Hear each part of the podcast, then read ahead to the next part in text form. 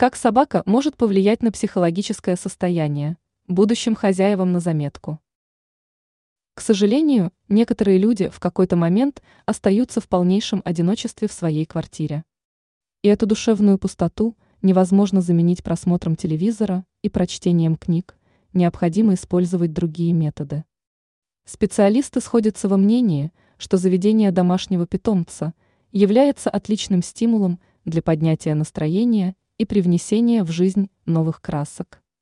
Заведя собаку, человек получает максимальный уровень общения и, что еще более важно, тактильные контакты.